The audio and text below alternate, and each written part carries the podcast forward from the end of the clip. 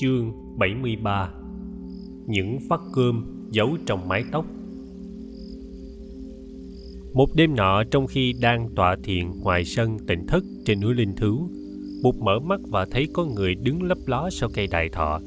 Bụt lên tiếng mời người ấy đến. Dưới ánh trăng vàng vặt, người ấy đặt gươm xuống sân đất và quỳ xuống lạy Bụt như tế sao. Bụt hỏi: "Ông là ai? Ông đến đây để làm gì?" "Con xin lạy Sa Môn Gotama. Con xin lạy Sa Môn Gotama. Con vâng lệnh tới đây giết ngài, nhưng thấy ngài con không dám. Con đã cầm gươm định bước tới có hơn 10 lần rồi, mà không lần nào con dám bước tới. Con quyết định thôi không giết ngài nữa. Nhưng con lại sợ nếu con không giết ngài thì khi về, con cũng bị chủ tướng con giết chết. Con chưa biết phải làm sao thì Sa Môn gọi con. Con xin Sa Môn Gautama. Con xin lạy Sa Môn Gautama." Bụt hỏi: "Ai đã sai anh đến giết Như Lai?" "Chủ tướng của con, nhưng con không dám nói tên chủ tướng của con đâu." "Anh không nói cũng được, nhưng chủ tướng của anh nói với anh như thế nào?" "Bạch Sa Môn, chủ tướng của con chỉ cho con đường phải đi để lên núi và chỉ cho con một con đường khác để trở về sau khi làm xong nhiệm vụ." "Anh có vợ con gì không?" "Bạch Sa Môn, con chưa có vợ con gì cả. Con chỉ có một bà mẹ già." "Anh nghe đây, nghe cho thật kỹ và làm theo cho thật đúng. Anh hãy về nhà ngay đi và đem mẹ anh vượt biên giới trốn sang nước Kosala ngay lập tức.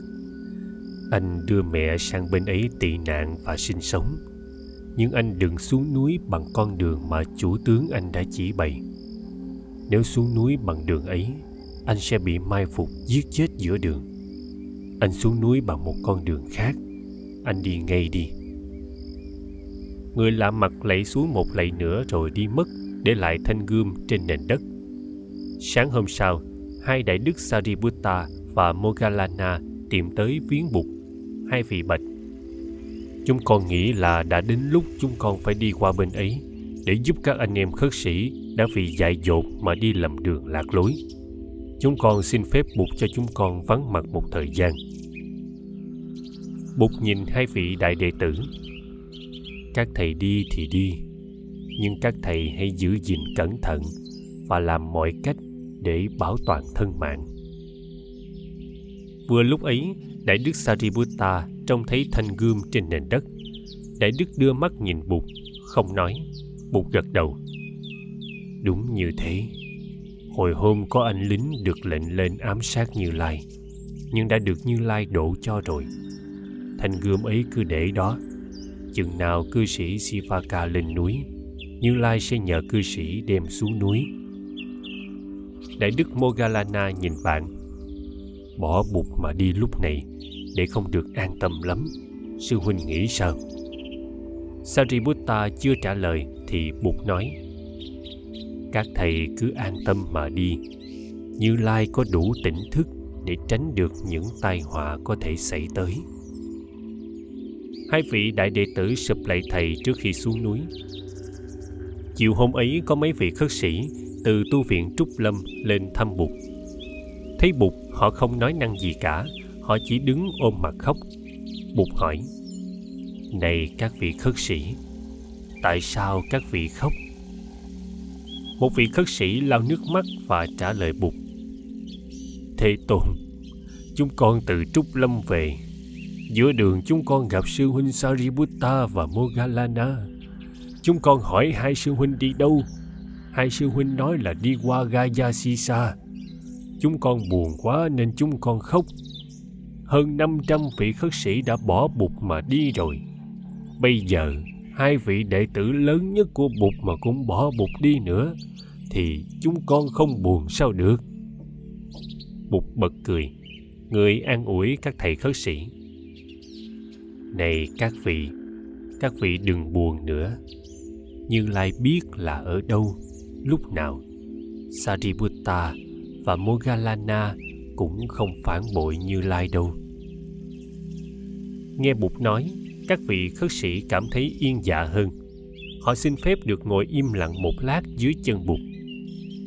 Ngày hôm sau, Bụt được y sĩ Sivaka mời về tịnh xá riêng của ông trong vườn xoài để thọ trai. Đại đức Ananda cùng đi với người. Bụt và đại đức Ananda vừa thọ trai xong, thì Sivaka thông báo có Hoàng Thái Hậu Videhi đến thăm ông, và vì nghe nói có Bụt ở đây nên Thái Hậu xin vào viếng người. Bụt biết cuộc viếng thăm này đã được y sĩ sắp đặt trước, người cho mời Thái Hậu vào. Lạy Bụt xong, Thái Hậu khóc nức nở. Bụt để yên cho Thái Hậu khóc. Một hồi sau, người nói: Có chuyện gì, xin Thái Hậu cho Như Lai biết. Thái Hậu nói: Bạch Thế Tôn, tình trạng Thượng Hoàng rất nguy ngập. Ajatasattu quyết định bỏ đói Thượng Hoàng cho đến chết. Nó không cho con đem thức ăn vào cho Thượng Hoàng nữa. Rồi bà kể cho Bụt nghe rằng mới hôm đầu tháng, bà còn được phép mang cơm vào cho Thượng Hoàng Bimbisara. Nhưng sau đó mấy hôm, khi bà vào thăm Thượng Hoàng, quân lính chặn lại và lấy mất thức ăn. Bà vào thăm Thượng Hoàng mà chỉ biết ngồi khóc. Thượng Hoàng an ủi bà, nói rằng người không oán giận Ajatasattu. Ngài nói ngài nhịn đói mà băng cũng được, miễn là nước nhà không bị nội chiến tàn phá. Sáng ngày hôm sau, bà giấu mấy vắt cơm nhỏ trong tóc của bà, và bà cũng mang trên tay ít thực phẩm để vào thăm Thượng Hoàng. Bọn lính canh chặn bà lại, lấy mất thức ăn trên tay bà, nhưng không biết bà có giấu cơm trong mái tóc. Thượng Hoàng đã ăn cơm ấy. Bà đã làm như thế được 8 hôm. Thấy Thượng Hoàng không chết, Ajatasattu bắt quân lính khám xét bà rất kỹ. Chúng tìm thấy cơm trong tóc bà. Vậy là bà không thể đem cơm vào cho Hoàng thượng được nữa. 3 hôm sau, bà nghĩ ra được một cách mới. Bà giấu một loại đề hồ gồm có sữa, mật ong và bột. Bà tắm gội sạch sẽ, lau mình thật khô, rồi trát một lớp đề hồ lên thân thể, đợi cho ráo rồi mới mặc xiêm y. Quân canh không thấy có thức ăn và cơm giấu trong tóc, liền để cho bà vào.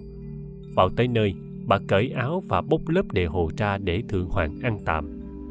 Bà đã làm được 2 lần như thế, nhưng bà rất sợ là trong một vài tuần, mưu của bà sẽ bị khám phá và bà sẽ không còn được phép vào thăm Thượng Hoàng nữa. Kể tới đây, Thái Hậu lại ôm đầu khóc. Bụt lặng thinh.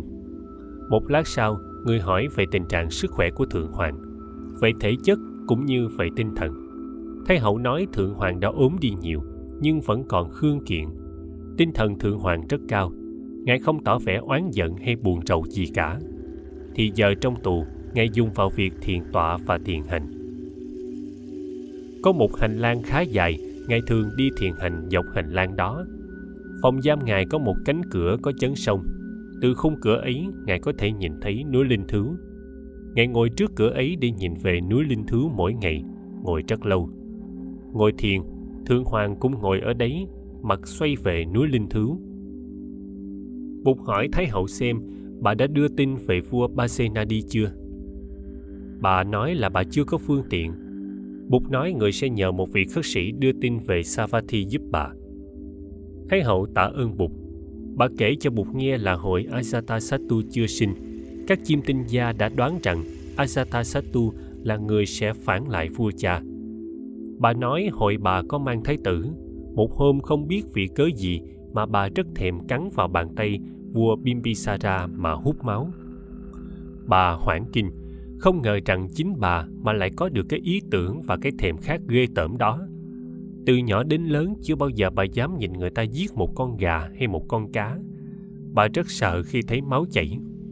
Nhưng hôm ấy thật sự là bà muốn cắn tay vua để hút máu trong tay ngài. Bà chống trả lại sự thèm khát đó một cách tuyệt vọng. Cuối cùng, bà ôm mặt khóc nức nở và cảm thấy tủi hổ vô cùng. Một hôm khác trong bữa ăn, vua Bimbisara cầm dao gọt trái cây, làm sao đó mà bị đứt tay. Mấy giọt máu chảy ra. Lập tức, bà ôm lấy tay vua, đưa miệng hút máu chỗ bị thương. Vua rất lấy làm lạ, nhưng vẫn để cho bà hút. Hút xong mấy giọt máu, bà nằm lăn khóc nức nở. Hoảng kinh, vua tới nâng bà dậy hỏi han. Bà phải nói cho vua nghe cái thèm muốn ghê gớm đó của bà. Bà đã chống trả lại một cách kịch liệt, nhưng cuối cùng bà đã bị thua. Bà biết cái thai trong bụng bà đã là nguyên nhân đưa đến cái thèm khát kỳ dị đó. Các chim tinh gia được vua mời tới đều nói rằng đứa con trong bụng sau này sẽ làm hại vua và đề nghị nên tiêu diệt nó. Vua Bimbisara không chịu, bà cũng không chịu. Tuy nhiên khi sinh, thái tử đã được đặt tên là Ajatasattu. Tên này nghĩa là kẻ thù không sinh ra. Bụt khuyên bà đừng nên vào thăm thượng hoàng mỗi ngày, cứ 2 hoặc 3 ngày thì mới nên vào một lần, để vua Ajatasattu khỏi nghi ngờ. Mỗi lần vào thăm như thế, bà có thể ở lại với vua thật lâu. Để hồ bốc ra nên để dành và ăn mỗi ngày ít thôi, để phòng bị trường hợp Thái hậu bị cấm vào thăm viếng. Dặn dò Thái hậu xong, Bụt từ giả Sivaka và trở về Thứu lĩnh.